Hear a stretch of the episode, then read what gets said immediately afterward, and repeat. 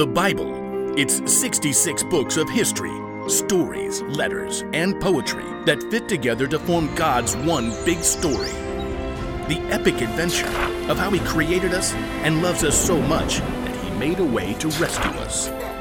As we travel through the Bible, from Genesis to Revelation, we discover people who met God and found their lives changed forever. Now, for an amazing story.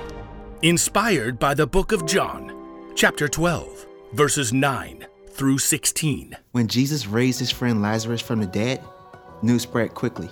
Many people believed in Jesus, and the religious leaders flew into a rage. If we let Jesus keep doing this, everyone will believe in him. He'll cause so much trouble, the Romans will come in and take over. Hmm. So, it's decided. We will remove him. Uh, please note the air quotes.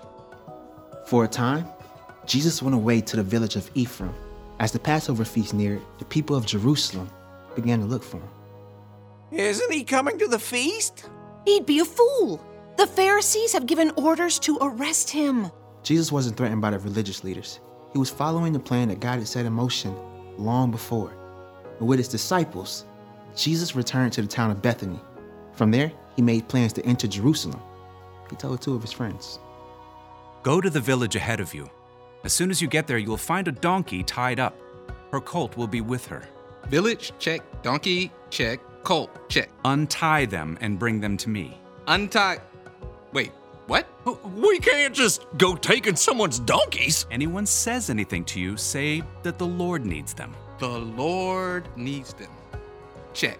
and the owner will send the donkeys right away. We're on it. The disciples had entered the town, just as Jesus had instructed them. Well, there they are. And now we will just calmly untie them like we walk off every day with donkeys that don't belong to us. no biggie. Hey!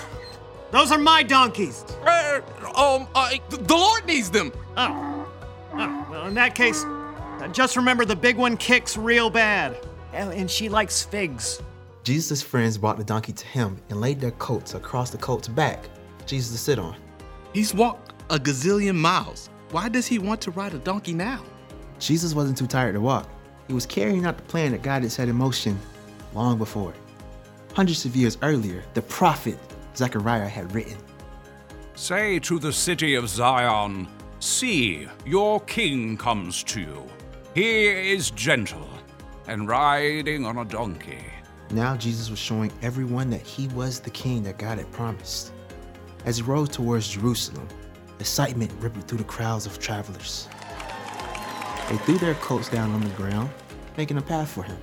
Others broke large branches off of nearby palm trees, laying them across the road or waving them high. Hosanna! Blessed is the one who comes in the name Some people ran ahead of Jesus as others streamed behind in a joyful, glorious parade. Hosanna! Hosanna! As the procession neared the city, people ran out to see what was happening. Who is this? This is Jesus, the prophet from Nazareth. Yeah, he brought Lazarus back from the dead. In all the excitement, though, one group of people was not pleased the religious leaders. This isn't getting us anywhere. Look how the whole world is following him. Don't worry. I've got a plan A plan? to remove Jesus. Oh, right. The air quote. he won't last the week. But God was still at work, and nothing that anyone could do would stop God's plan to save the world.